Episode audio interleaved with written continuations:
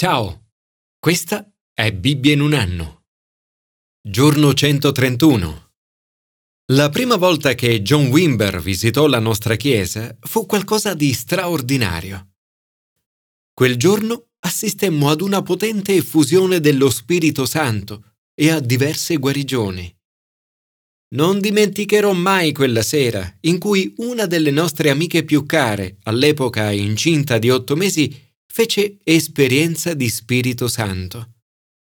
Cominciò a muoversi e a girare su se stessa velocemente e ad esclamare più e più volte Mi sento così forte. Poche settimane dopo diede alla luce un figlio che fin dai primi giorni mostrò non solo la forza spirituale ed emotiva, ma anche una straordinaria forza fisica. Per anni è stato un giocatore di rugby formidabile, un atleta incredibile e ora anche un modello di successo. Ad alcuni, come Sansone, lo Spirito Santo dona una forza fisica straordinaria. A tutti lo Spirito Santo dona una forza spirituale altrettanto straordinaria. L'Apostolo Paolo descrive la straordinaria grandezza della sua potenza verso di noi, che crediamo. Quella potenza è come l'opera della sua straordinaria forza, che egli la manifestò in Cristo quando lo risuscitò dai morti. Lo Spirito Santo è colui che ha risuscitato Gesù dai morti. È la straordinaria grandezza della sua potenza. Quella stessa forza ora vive in me e in te. È scritto, darà la vita anche ai vostri corpi mortali per mezzo del suo spirito che abita in voi. Amo la traduzione di Eugene Peterson del brano di Efesini quando parla di Dio che dà energia infinita, forza illimitata. Commento ai sapienziali. Ho mia forza. Forse anche tu in questo periodo della tua vita stai affrontando qualche sfida, problema o difficoltà. Come ti senti a riguardo? Davide vive un tempo di grande afflizione. Non smette però di invocare Dio. Io veglio per te, mia forza, perché Dio è la mia difesa. Il mio Dio mi precede con il suo amore. Il salmo finisce in trionfo. Ma io canterò la tua forza, esalterò la tua fedeltà al mattino, perché sei stato mia difesa, mio rifugio nel giorno della mia angoscia. Oh mia forza, a te voglio cantare, poiché tu sei, o oh Dio, la mia difesa, Dio della mia fedeltà. Signore, grazie perché sei mia forza il mio Dio amorevole. Concedimi oggi la tua energia infinita e la tua forza illimitata. Commento al Nuovo Testamento. Una chiamata difficile. Ti è mai capitato di trovare difficile l'insegnamento di Gesù? O di trovare difficile essere cristiani, ad esempio sul luogo di lavoro? Ci sono persone attorno a te che trovi difficile apprezzare o stimare? Senti mai la tentazione di rinunciare a seguire Gesù? Se desideri una vita facile, il mio consiglio è di non seguire Gesù. Non era facile allora, non lo è oggi. Alice Cooper, il cantante rock, ha detto Bere birra è facile. Distruggere una camera d'albergo è facile. Essere cristiani? No. Questa è una chiamata difficile.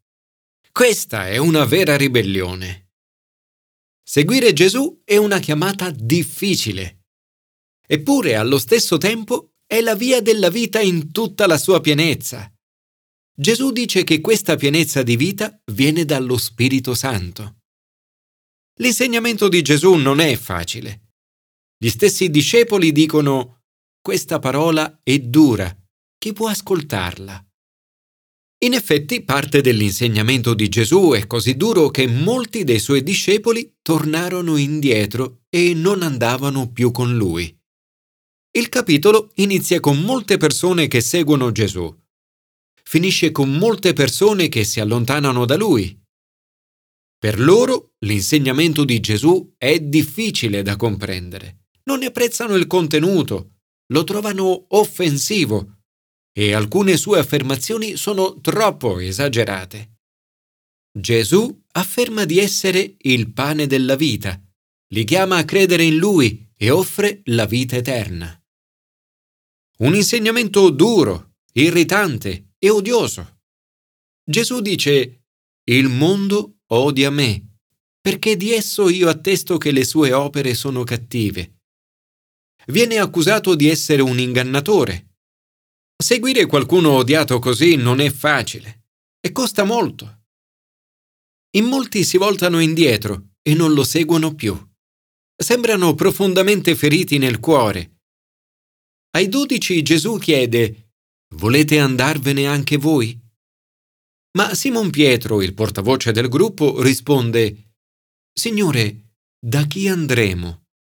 Tu hai parole di vita eterna e noi abbiamo creduto e conosciuto che tu sei il Santo di Dio. Una risposta che è verità potente. Gesù ha parole di vita eterna. Egli è il santo di Dio. Lui è l'unico da cui andare. In questo brano vediamo tutta la Trinità. Pietro riconosce in Gesù il santo di Dio. Gesù è unico, incarna la santità di Dio, è divino, parla del Padre, parla anche dello Spirito Santo. Gesù dice è lo spirito che dà la vita. Proprio come la carne fisica dà vita alla vita fisica, così lo Spirito Santo dà vita alla vita spirituale. Dice, le parole che io vi ho detto sono spirito e sono vita. Tutto questo avviene poco prima della festa delle capanne. Una settimana in cui le famiglie lasciavano le loro case e vivevano in tende per otto giorni, tra gioiose celebrazioni, un po' come Focus, la settimana di vacanza estiva della nostra comunità. Rendevano grazie a Dio per l'acqua che genera vita.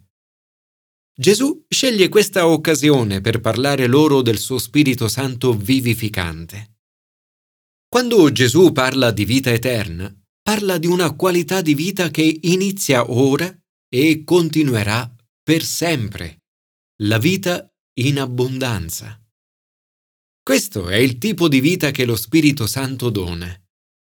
Ecco perché, sebbene seguire Gesù abbia un costo, i benefici superano di gran lunga le fatiche.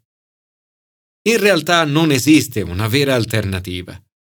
Solo Gesù può darti lo Spirito Santo.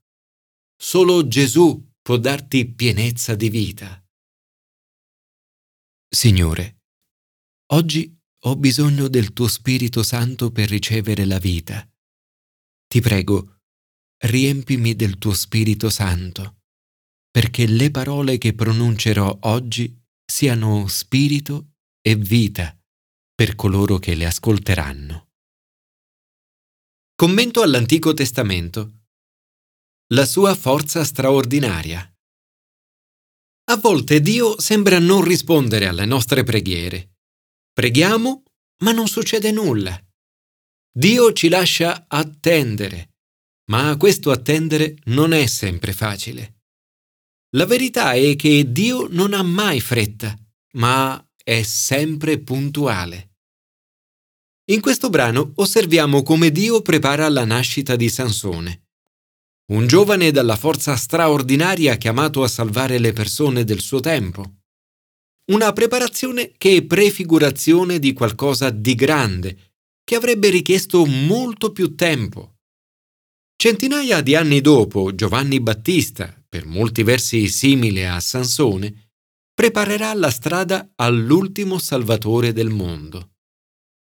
Sansone nasce in una famiglia che aveva atteso a lungo la nascita di un figlio, esattamente come Sara con Isacco ed Elisabetta con Giovanni Battista. Con Giovanni Battista Sansone ha in comune diverse cose. 1. In entrambi i casi si pensa che la madre non possa avere figli e che sia necessario un miracolo. 2. In entrambi i casi l'angelo del Signore parla ai genitori. 3. Entrambi i bambini sono destinati a Dio fin dalla nascita. 4. Nessuno dei due può bere alcolici. 5. Lo Spirito del Signore scende su entrambi fin dall'inizio della loro vita. In questo brano troviamo un accenno a tutta la Trinità.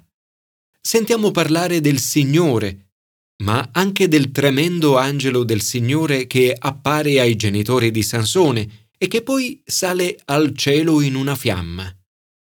Vedendo ciò, Monoach e sua moglie si gettano con la faccia a terra. Monoach capisce che è l'angelo del Signore. Monoach disse alla moglie, Moriremo certamente, perché abbiamo visto Dio. Ma per fortuna ha una moglie ragionevole. Ci si potrebbe chiedere se l'angelo del Signore corrisponda alla seconda persona della Trinità. Gesù usa infatti il linguaggio del figlio dell'uomo ascendente. Nel Vangelo di Giovanni leggiamo poi di angeli di Dio salire e scendere sopra il figlio dell'uomo. Con la nascita di Sansone, la terza persona della Trinità, lo Spirito Santo, si dimostra all'opera. La donna partorì un figlio che chiamò Sansone. Il bambino crebbe e il Signore lo benedisse. Lo Spirito del Signore cominciò ad agire su di lui. Lo Spirito Santo dona a Sansone un'energia infinita e una forza illimitata. Signore, grazie per la straordinaria forza che hai concesso a Sansone. Ti prego di riempirmi oggi con il tuo Spirito Santo. Donami la forza e il potere spirituali per resistere al nemico e per vivere in una vita santa.